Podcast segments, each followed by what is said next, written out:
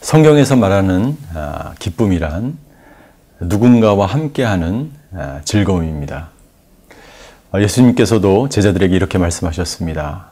내 기쁨이 충만한 것처럼 너희 안에도 이 기쁨이 충만하기를 원한다. 예수님은 기쁨이 충만한 상태에서 사역을 하시고 일을 하시고 제자들을 훈련시키셨기 때문에 예수님은 피곤하지 않았고 곤비치 않았습니다. 나는 저와 여러분들이 오늘 하루 그 주님과 함께 하루 종일 주님을 묵상하고 동행하시는 하루가 되시기를 바랍니다. 그때 우리는 즐거움으로 하루를 마감하게 될 줄 믿습니다.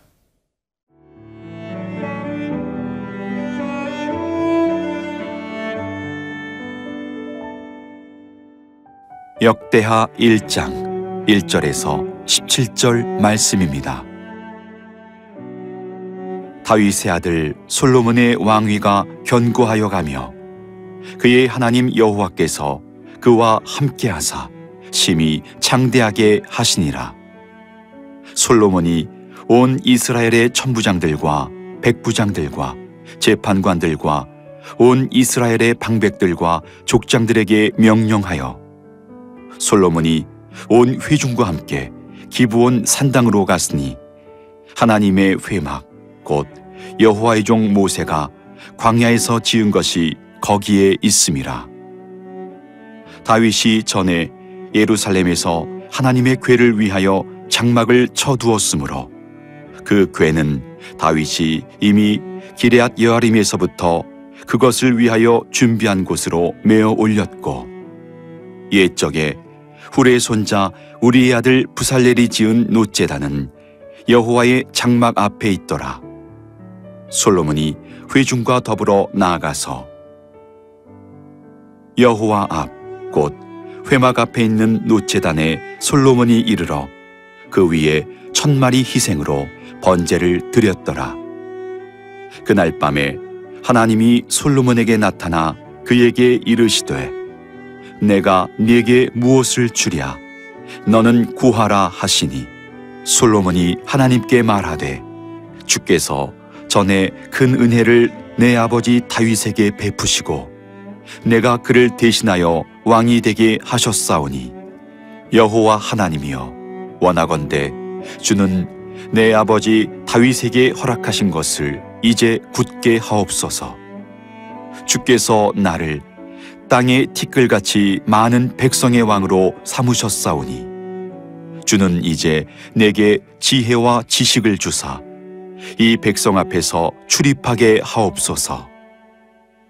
이렇게 많은 주의 백성을 누가 능히 재판하리이까 하니 하나님이 솔로몬에게 이르시되 이런 마음이 네게 있어서 부나 재물이나 영광이나 원수의 생명 멸하기를 구하지 아니하며 장수도 구하지 아니하고 오직 내가 네게 다스리게 한 네 백성을 재판하기 위하여 지혜와 지식을 구하였으니 그러므로 내가 네게 지혜와 지식을 주고 부와 재물과 영광도 주리니 네 전의 왕들도 이런 일이 없었거니와 네 후에도 이런 일이 없으리라 하시니라. 이에 솔로몬이 기브온 산당 회막 앞에서부터 예루살렘으로 돌아와서 이스라엘을 다스렸더라. 솔로몬이 병거와 마병을 모으매 병거가 1400대여 마병이 12000명이라 병거성에도 두고 예루살렘 왕에게도 두었으며 왕이 예루살렘에서 은금을 돌같이 흔하게 하고 백향목을 평지에 뽕나무같이 많게 하였더라.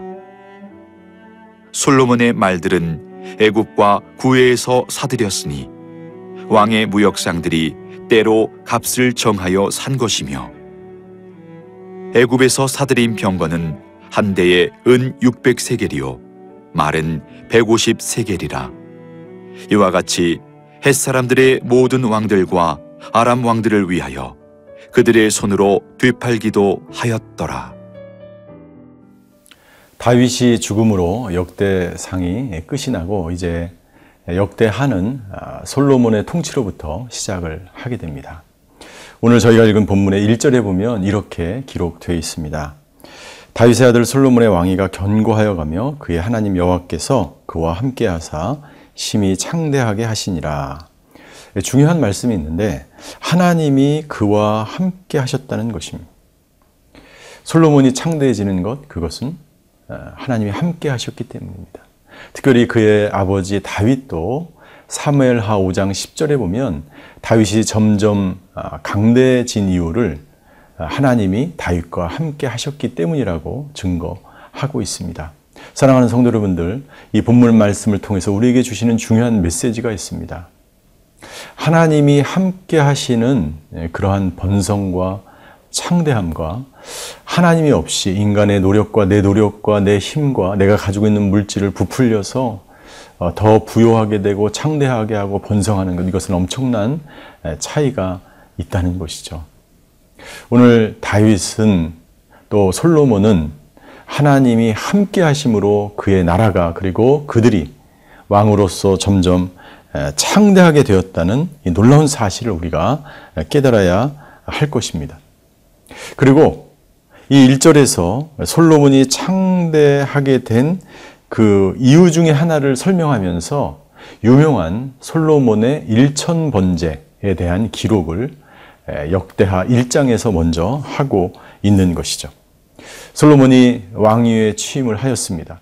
솔로몬이 왕으로 취임할 때의 나이는 불과 20세 정도밖에 되지 않은 어린 나이였습니다. 그러나 그는 아버지를 이어서 분명하게 이것이 나의 개인의 나라가 아니고 하나님의 나라이기 때문에 이 나라를 하나님께서 원하시는 방향대로 이끌어 나가기 위해서 그는 1,000번째 제사를 드리며 먼저 이 자신의 왕의 일을 시작하는 것을 볼 수가 있습니다.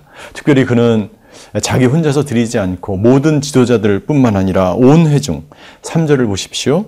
솔로몬이 온 회중과 함께 기브온 산당으로 갔으니 하나님의 회막꽃 여호와의 종 모세가 광야에서 지은 것이 거기 있었다라고 기록되어 있습니다.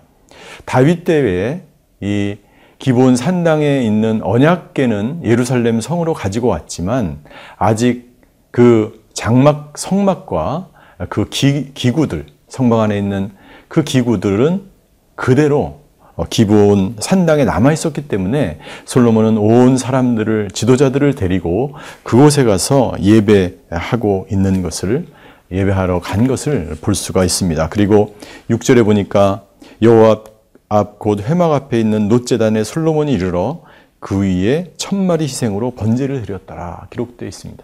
우리가 1,000번제 하면 솔로몬이 마치 1,000번이나 제사를 드린 것처럼 우리가 알 수 있지만 그것이 아니고요. 1000마리의 제물을 한꺼번에 번제로 드렸다는 거예요. 그런데 이 1000마리의 제물을 한꺼번에 이 희생 제사를 드리려면 무려 일주일간의 시간이 필요한 것입니다. 이것은 하나님을 향한 솔로몬의 마음과 헌신과 열정을 우리가 볼 수 있습니다.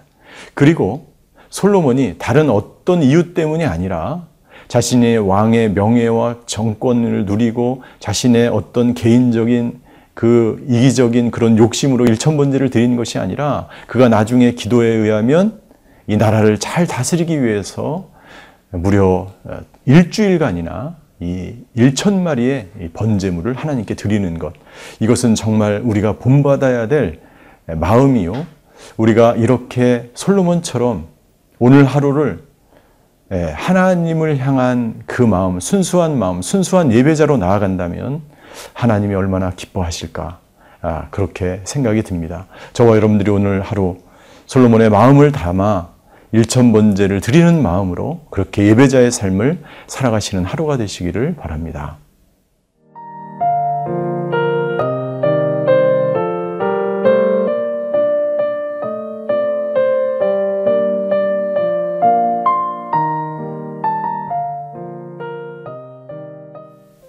솔로몬이 1,000번의 제사를 하나님께 드리자 하나님께서 솔로몬의 마음을 아시고 솔로몬에게 나타나셨습니다. 그리고 7절에 보니까 솔로몬에게 질문을 합니다. 내게 무엇을 주랴? 너는 구하라. 이렇게 말씀하십니다. 저희가 이 본문을 읽을 때 저는 한 가지 궁금증이 있었습니다. 우리가 무엇을 구하기도 전에 아시는 하나님, 솔로몬이 무엇을 원하는지 필요를 모든 것을 하나님은 아실 텐데 왜 굳이 하나님은 솔로몬에게 이것을 물어보셨을까요? 그것을 저는 이렇게 생각합니다.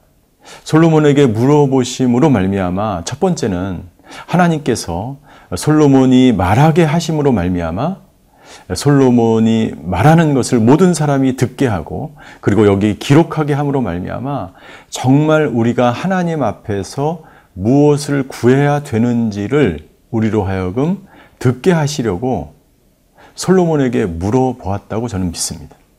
두 번째는 솔로몬이 정말 어떤 의도로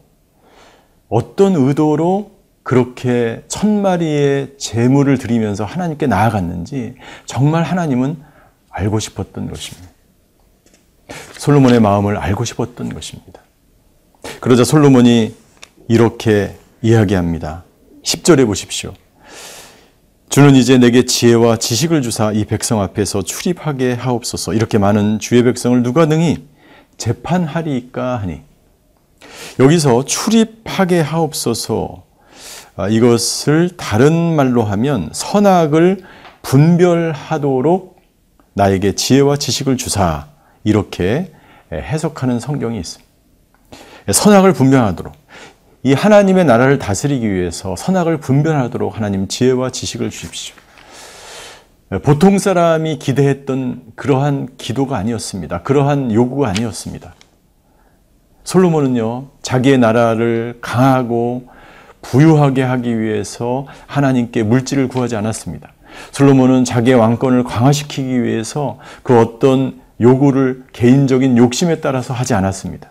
솔로몬이 구한 것은 바로 하나님의 나라와 하나님의 의를 먼저 구했다는 것이죠. 그러자 하나님께서 다시 한번 솔로몬에게 이렇게 말씀하십니다. 12절을 한번 보십시오. 12절. 그러므로 내가 내게 지혜와 지식을 주고 부와 재물과 영광도 주리니 내 전의 왕들도 이런 일이 없었다. 내 후에도 이런 일이 없으리라 하시니라. 하나님은 솔로몬의 마음을 알게 됐고 확인하게 되었습니다. 그리고 이후에 오는 모든 사람들이 솔로몬처럼 그 사람이 왕이든 제사장이든 그 사람이 선지자이든 백성이든 지도자이든 누구든지 간에 솔로몬과 같은 기도를 하나님께 드리며 나아오기를 하나님 원하시는 거예요. 자기 이기적인 욕심과 그 모든 것들, 여러분들 그런 기도를 드리지 말라는 것이 아니죠. 그러나 하나님이 기뻐하시는 것은 하나님의 나라와 하나님의 의를 먼저 구할 때 하나님은 그것뿐만 아니라 솔로몬이 구했던 것뿐만 아니라 그 외에 그 모든 것을 더하시는 하나님을 우리가 발견할 수 있는 것입니다. 나는 저와 여러분들의 기도가 하나님을 향한 간구가 솔로몬처럼 순수하게 하나님의 영광을 위한 하나님을 기쁘시게 하는 기도가 되시기를 주의 이름으로 축원합니다. 그것은 우리가 하나님과 항상 함께 가까이 동행하며 살아갈 때에 정말 이루어지는 것이라고 저는 믿습니다.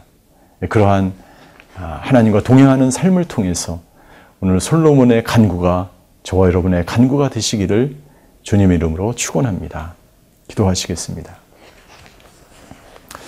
하나님, 솔로몬이 1,000번제를 드리며 하나님이 기뻐하시는 그러한 간구를 하였던 것처럼 오늘 하루 우리가 살아갈 때에 솔로몬과 같은 마음을 부어주셔서 주님과 동행하며 날마다 하나님께 영광 돌리는 그러한 삶 살아갈 수 있도록 축복하여 주시옵소서. 감사드리며 예수 그리스도의 이름으로 기도하였습니다. 아멘.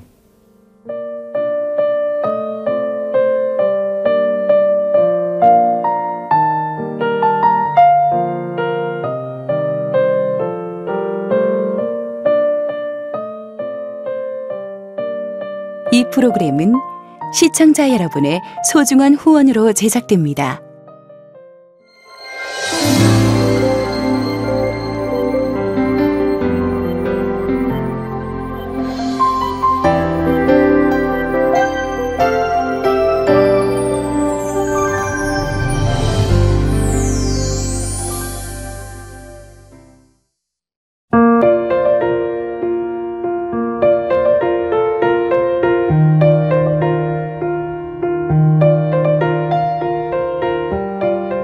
IT 회사에서 하나님의 부르심은 무엇일까 고민하며 직장 생활을 하고 있는 정은우 청년. 게임을 개발하고 이제 서비스를 하는 회사에 거기서 해외 마케팅 쪽을 담당하고 있어요. 이 업계에 일을 한다는 게 쉽지만은 않았어요. 게임에 대한 인식이 되게 안 좋잖아요. 잦은 출장으로 주일 예배도 드리기 어려울 때가 많았습니다. 한 달 정도 출장을 가게 됐는데 현지 교회 가기가 엄두가 안 나더라고요. 모바일로 CGN TV를 보게 됐었죠. 타지에서 말씀들을 들을 수 있다는 한 줄기 빛 같은 존재였던 것 같아요. 방송을 보다 보면은 언제 어떤 시간에 틀어도 내 마음을 채워주는 방송이 나올 것이다 라는 믿음을 주는 방송국인 것 같아요. 예배드릴 수 없었던 그곳, 정은우 청년과 CGN TV는 함께했습니다.